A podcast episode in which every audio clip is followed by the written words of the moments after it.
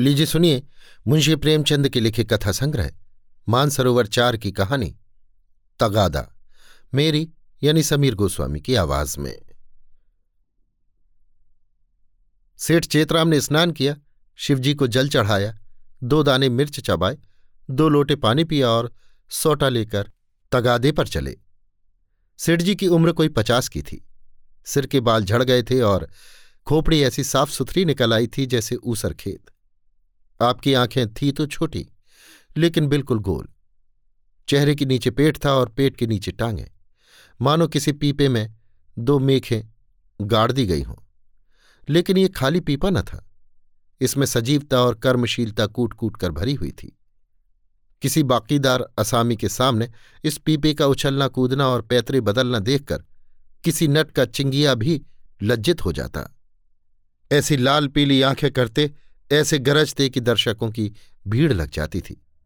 उन्हें कंजूस तो नहीं कहा जा सकता, क्योंकि जब वो दुकान पर होते तो हर एक भिकमंगे के सामने एक कौड़ी फेंक देते। हाँ उस समय उनके माथे पर कुछ ऐसा बल पड़ जाता, आँखें कुछ ऐसी प्रचंड हो जाती, नाक कुछ ऐसी सिकुड़ जाती कि भिखारी फिर उनकी दुकान पर ना आता। लहने का बाप तगादा है, इस सिद्धांत के वो अनन्य भक्त थे। जलपान करने के बाद संध्या तक वो बराबर तगादा करते रहते थे। इसमें एक तो घर का भोजन बचता था, दूसरे असामियों के माथे दूध, पूरी, मिठाई आदि पदार्थ खाने को मिल जाते थे। एक वक्त का भोजन बच जाना कोई साधारण बात नहीं है। एक भोजन का एक आना भी रख ले तो केवल इसी मद में उन्होंने अपने तीस वर्षों के महाजनी जीवन में कोई आठ सौ रुपये बचा लिए थे। फिर लौटते समय दूसरी बेला के लिए भी दूध, दही, तेल, तरकारी उपले ईंधन मिल जाते थे। बहुधा संध्या का भोजन भी न करना पड़ता था। इसलिए तगादे से न चूकते थे। आसमान फट पड़ता हो, आग बरस रही हो, आंधी आई हो, पर सेठ जी प्रकृति के अटल नियम की भांति तगादे पर ज़रूर निकल जाते। सेठानी ने पूछा, भोजन? सेठ जी ने गरज कर कहा, नहीं, साँझ का? आने पर देखी जाएगी। सेठ जी के एक किसान पर पाँच रुपए आते थे। छह महीने से दुष्ट ने सूद ब्याज कुछ न दिया था और न कभी कोई सौगात लेकर ही हाजिर हुआ था। उसका घर तीन कोस से कम न था, इसीलिए सेठ जी टालते आते थे। आज उन्होंने उसी गाँव चलने का निश्चय कर लिया। आज बिना उस दुष्ट से रुपए लिए न मानूँगा, चाहे कितना ही रोए घिघियाए, मगर इतनी लंबी यात्रा पैदल करना निंदास्पद था। लोग कहेंगे, नाम बड़े दर्शन थोड़े। कहलाने को सेठ चलते हैं पैदल। इसलिए मंथर गति से इधर उधर ताकते, राहगीरों से बातें करते चले जाते थे कि लोग समझे, वायु सेवन करने जा रहे हैं। सहसा एक खाली इक्का उसी तरफ़ जाता हुआ मिल गया। इक्केवान ने पूछा, कहाँ लाला, कहाँ जाना है? सेठ जी ने कहा, जाना तो कहीं नहीं है, दो परग तो और है, लेकिन लाओ बैठ जाए। इक्के वाले ने चुभती हुई आँखों से सेठ जी को देखा। सेठ जी ने भी अपनी गोल आँखों से उसे घूरा। दोनों समझ गए, आज लोहे के चने चबाने पड़ेंगे। इक्का चला। सेठ जी ने पहला वार किया। कहाँ घर है मियाँ साहब? घर कहाँ है हुजूर? जहाँ पढ़ रहा हूँ, वहीं घर है। जब घर था, तब था। अब तो बेघर हूँ, बेदर हूँ, और सबसे बड़ी बात यह है कि बेपर हूँ। तकदीर ने पर काट लिए। लडूरा बनाकर छोड़ दिया। मेरे दादा नवाबी में चकलेदार थे। हुजूर सात ज़िले के मालिक, जिसे चाहें तो दम कर दें, फांसी पर लटका दें। सूरज निकलने के पहले लाखों की थैलियाँ नज़र चढ़ जाती थी हुजूर। नवाब साहब भाई की तरह मानते थे। एक दिन वो थे, एक दिन ये हैं कि हम आप लोगों की गुलामी कर रहे हैं। दिनों का फेर है। सेठ जी को हाथ मिलाते ही मालूम हो गया पक्का फिकैत है, अखाड़ेबाज, इससे पेश पाना मुश्किल है। पर अब तो कुश्ती बद गई थी, अखाड़े में उतर पड़े थे। बोले तो ये कहो कि बादशाही घराने के हो, ये सूरत ही गवाही दे रही है। दिनों का फेर है भाई, सब दिन बराबर नहीं जाते। हमारे यहाँ लक्ष्मी को चंचला कहते हैं, बराबर चलती रहती है। आज मेरे घर, कल तुम्हारे घर।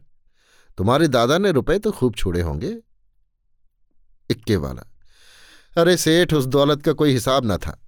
ना जाने कितने तहखाने भरे हुए थे। बोरों में तो सोने चांदी के डले रखे हुए थे। जवाहरात टोकरियों में भरे पड़े थे। एक एक पत्थर पचास पचास लाख का। चमक दमक ऐसी थी कि चिराग मात। मगर तकदीर भी तो कोई चीज़ है। इधर दादा का चालीसवां हुआ, उधर नवाबी बुर्द हुई। सारा खजाना लुट गया। छकड़ों पर लाद लाद कर लोग जवाहरात ले गए। फिर भी घर में इतना बच रहा था कि अब्बाजान ने ज़िंदगी भर ऐश किया। ऐसा ऐश किया कि क्या कोई भकवा करेगा। सोलह कहारों के सुखपाल पर निकलते थे। आगे पीछे चौबेदार दौड़ते चलते थे। फिर भी मेरे गुजर भर को उन्होंने बहुत छोड़ा। अगर हिसाब किताब से रहता तो आज भला आदमी होता। लेकिन रईस का बेटा रईस ही तो होगा। एक बोतल चढ़ाकर बिस्तर से उठता था। रात रात भर मुजरे होते रहते थे। क्या जानता था एक दिन ये ठोकरें खानी पड़ेगी?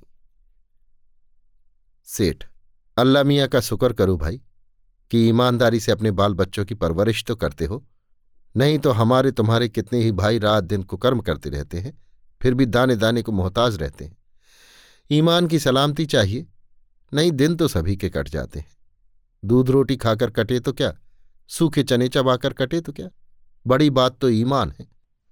मुझे तो तुम्हारी सूरत देखते ही मालूम हो गया था कि नीयत के साफ़ सच्चे आदमी हो। बेईमानों की तो सूरत ही से फटकार बरसती है। इक्के वाला, सेठ जी, आपने ठीक कहा कि ईमान सलामत रहे तो सब कुछ है। आप लोगों से चार पैसे मिल जाते हैं, वही बाल बच्चों को खिला पिलाकर पड़ रहता हूँ। हुजूर और इक्के वालों को देखिए तो कोई किसी मर्ज में मुबतला है, कोई किसी मर्ज में। मैंने तौबा बोला। ऐसा काम ही क्यों करें कि मुसीबत में फंसे? बड़ा कुनबा है हुजूर। माँ है, बच्चे हैं, कई बेवाएँ हैं और कमाई यही इक्का है।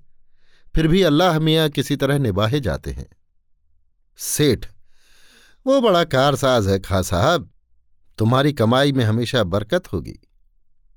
इक्के वाला, आप लोगों की मेहरबानी चाहिए। सेठ, भगवान की मेहरबानी चाहिए? तुमसे खूब भेंट हो गई। मैं इक्के वालों से बहुत घबराता हूँ, लेकिन अब मालूम हुआ अच्छे बुरे सभी जगह होते हैं। तुम्हारे जैसा सच्चा, दीनदार आदमी मैंने नहीं देखा। कैसी तो साफ़ तबीयत पाई है तुमने कि वाह! सेठ जी की ये लच्छेदार बातें सुनकर इक्के वाला समझ गया कि ये महाशय पल्ले सिरे के बैठकबाज हैं। ये सिर्फ़ मेरी तारीफ़ करके मुझे चकमा दिया चाहते हैं। अब और किसी पहलू से अपना मतलब निकालना चाहिए। इनकी दया से तो कुछ ले मरना मुश्किल है। शायद इनसे भय से कुछ ले मरूं बोला, मगर लाला ये न समझिए कि मैं जितना सीधा और नेक नज़र आता हूँ, उतना सीधा और नेक हूँ भी। नेकों के साथ नेक हूँ, लेकिन बुरों के साथ पक्का बदमाश हूँ। यों कहिए आपकी जूतियाँ सीधी कर दूँ। लेकिन किराए के मामले में किसी के साथ रियायत नहीं करता। रियायत करूँ तो खाऊं क्या? सेठ जी ने समझा था, इक्के वाले को हत्थे पर चढ़ा लिया। अब यात्रा निर्विघ्न और निशुल्क समाप्त हो जाएगी। लेकिन ये अलाप सुना तो कान खड़े हुए। बोले, भाई, रुपए पैसे के मामले में मैं भी किसी से रियायत नहीं करता। लेकिन कभी कभी जब यार दोस्तों का मामला आ पड़ता है तो झक मारकर दबना ही पड़ता है। तो मैं भी कभी कभी बल खाना ही पड़ता होगा।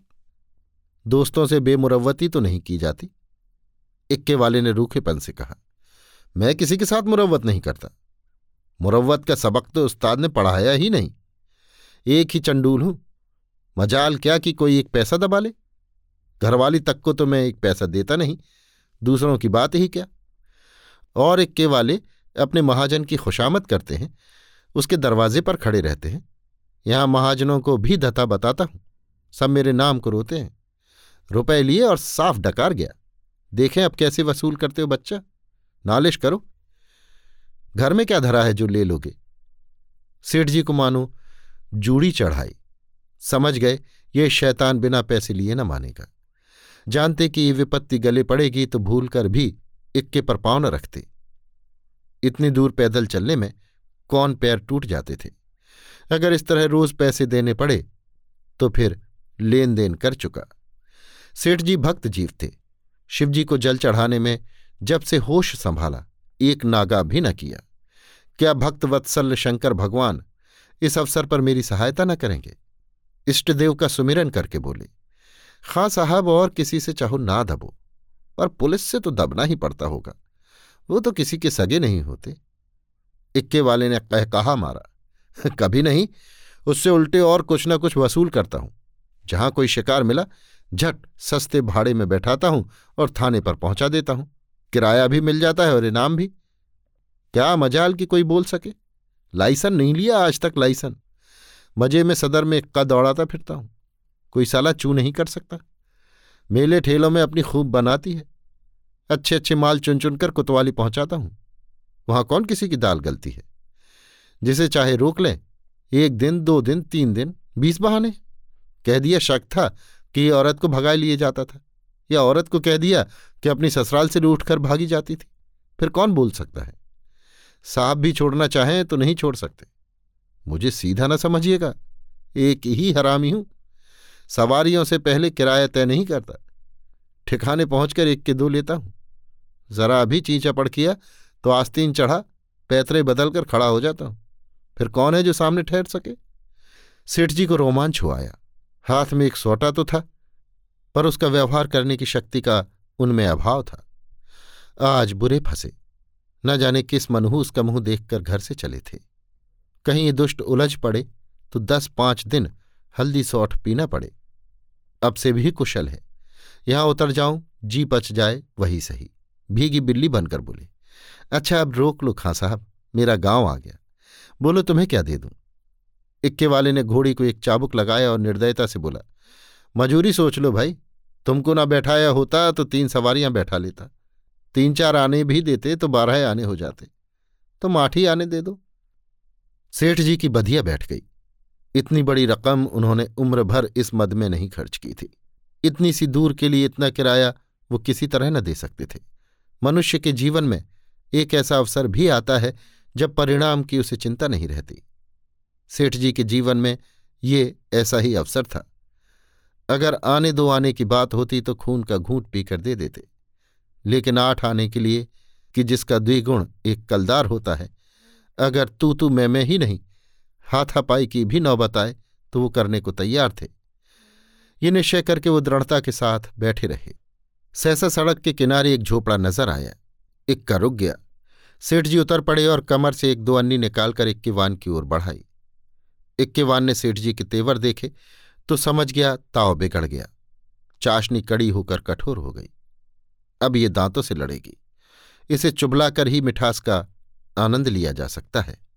नम्रता से बोला, मेरी ओर से इसकी रेवड़ियाँ बाल बच्चों को खिला दीजिएगा। अल्लाह आपको सलामत रखे। सेठ जी ने एक आना और निकाला और बोले, बस, अब जमाना हिलाना। एक कौड़ी भी बेसी न दूँगा। इक्के वाला। नहीं मालिक, आप ही ऐसा कहेंगे तो हम गरीबों के बाल बच्चे कहाँ से पलेंगे? हम लोग भी आदमी पहचानते हैं, हुजूर। इतने में झोपड़ी में से एक स्त्री गुलाबी साड़ी पहने पान चबाती हुई निकल आई और बोली, आज बड़ी देर लगाई? एकाएक सेठ जी को देखकर अच्छा आज लाला जी तुम्हारे इक्के पर थे, फिर आज तुम्हारा मिजाज काहे को मिलेगा? एक चेहरे शाही तो मिली ही होगी, इधर बढ़ा दो सीधे से।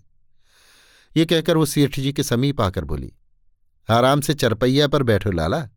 बड़े भाग थे कि आज सवेरे सवेरे आपके दर्शन हुए। उसके वस्त्र मंद मंद महक रहे थे। सेठ जी का दिमाग ताज़ा हो गया। उसकी ओर कनखियों से देखा। औरत चंचल, बाकी कटीली, तेज तर्रार थी। सिठानी जी की मूर्ति आँखों के सामने आ गई। भद्दी थल थल पिल पिल पैरों में बिवाएँ फटी हुई, कपड़ों से दुर्गंध उड़ती हुई। सेठ जी नाम मात्र को भी रसिक न थे। पर इस समय आँखों से हार गए।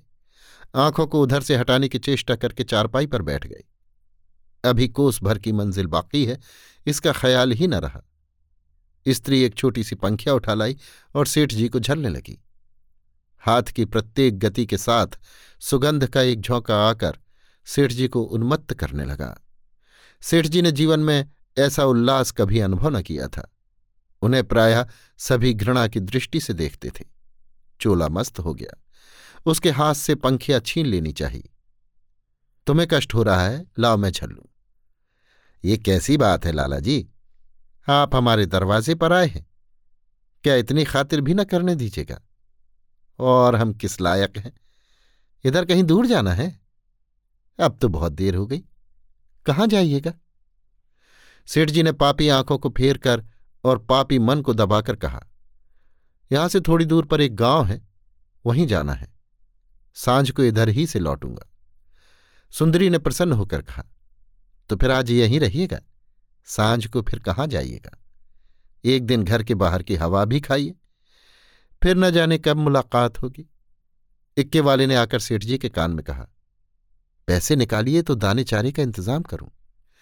सेठ जी ने चुपके से अठन्नी निकाल कर दे दी। इक्के वाले ने फिर पूछा आपके लिए कुछ मिठाई लेता हूँ। यहाँ आपके लायक मिठाई तो क्या मिलेगी? हाँ मुँह मीठा हो जाएगा। सेठ जी बोले, मेरे लिए कोई ज़रूरत नहीं। हाँ बच्चों के लिए ये चार आने की मिठाई लेवाते लाना। चवन्नी निकालकर सेठ जी ने उसके सामने ऐसे गर्व से फेंकी, मानो इसकी उसके सामने कोई हकीकत नहीं है। सुंदरी के मुँह का भाव तो देखना चाहते थे, पर डरते थे कि कहीं वो ये न समझे, लाला चवन्नी क्या दे रहे हैं? मानो किसी को मोल ले रहे हैं। इक्के वाला चवन्नी उठाकर जा ही रहा था कि सुंदरी ने कहा, सेठ जी की चवन्नी लौटा दो। लपक कर उठा ली शर्म नहीं आती? ये मुझसे रुपया ले लो। हाथ आने की ताज़ी मिठाई बनवा कर लाओ। उसने रुपया निकालकर फेंका। सेठ जी मारे लाज के गड़ गए। एक इक्केवान की भटियारिन जिसकी टके की भी औकात नहीं, इतनी खातिरदारी करे कि उसके लिए पूरा रुपया निकाल कर दे दे। ये भला वो कैसे सह सकते थे? बोले, नहीं नहीं, ये नहीं हो सकता। तुम अपना रुपया रख लो। रसिक आँखों को तृप्त करके। मैं रुपया दिए देता हूँ। ये लो, आठ आने के लिए आना। इक्केवान तो उधर मिठाई और दाना चारे की फ़िक्र में चला। इधर सुंदरी ने सेठ से कहा, वो तो अभी देर में आएगा, लाला। तब तक पान तो खाओ। सेठ जी ने इधर उधर ताक कर कहा, यहाँ तो कोई तंबोली नहीं है। सुंदरी उनकी ओर कटाक्षपूर्ण नेत्रों से देखकर बोली, क्या मेरे लगाए पान तंबोली के पानों से भी खराब होंगे? सेठ जी ने लज्जित होकर कहा, नहीं नहीं, ये बात नहीं, तुम मुसलमान हो ना? सुंदरी ने विनोदमय आग्रह से कहा, खुदा की कसम, इसी बात पर मैं तुम्हें पान खिलाकर छोड़ूँगी। ये कहकर उसने पानदान से एक बीड़ा निकाला और सेठ जी की तरफ़ चली। सेठ जी ने एक मिनट तक तो हाँ हाँ किया, फिर दोनों हाथ बढ़ाकर उसे हटाने की चेष्टा की, फिर ज़ोर से दोनों होठ बंद कर लिए। पर जब सुंदरी किसी तरह न मानी तो सेठ जी अपना धर्म लेकर बेतहाशा भागे। सौंटा वहीं चारपाई पर रह गया। बीस कदम पर जाकर रुक गए और हाँफ कर बोले, देखो, इस तरह किसी का धर्म नहीं लिया जाता। हम लोग तुम्हारा छुआ पानी पी लें तो धर्म भ्रष्ट हो जाए। सुंदरी ने फिर दौड़ाया। सेठ जी फिर भागे। इधर पचास वर्ष से उन्हें इस तरह भागने का अवसर न पड़ा था। धोती खिसक कर गिरने लगी, मगर इतना अवकाश न था कि धोती बाँध लें। बेचारे धर्म को कंधों पर रखे दौड़े चले जाते थे। न मालूम कब कमर से रुपयों का बटुआ खिसक पड़ा। जब एक पचास कदम पर फिर रुके और धोती ऊपर उठाई तो बटुआ नदारत पीछे फिर कर देखा, सुंदरी हाथ में बटुआ लिए उन्हें दिखा रही थी और इशारे से बुला रही थी। मगर सेठ जी को धर्म रुपये से कहीं प्यारा था। दो चार कदम चले फिर रुक गए। एकाएक धर्म बुद्धि ने डांट बताई, थोड़े रुपए के लिए धर्म छोड़ देते हो? रुपए बहुत मिलेंगे, धर्म कहाँ मिलेगा? ये सोचते हुए वो अपनी राह चले। जैसे कोई कुत्ता झगड़ालू कुत्तों के बीच से आहत, दुम दबाए भगा जाता हो और बार बार पीछे फिरकर देख लेता हो कि कहीं वे दुष्ट आ तो नहीं रहे हैं। अभी आप सुन रहे थे मुंशी प्रेमचंद के लिखे कथा संग्रह, मानसरोवर चार की कहानी, तगादा, मेरी यानी समीर गोस्वामी की आवाज़ में।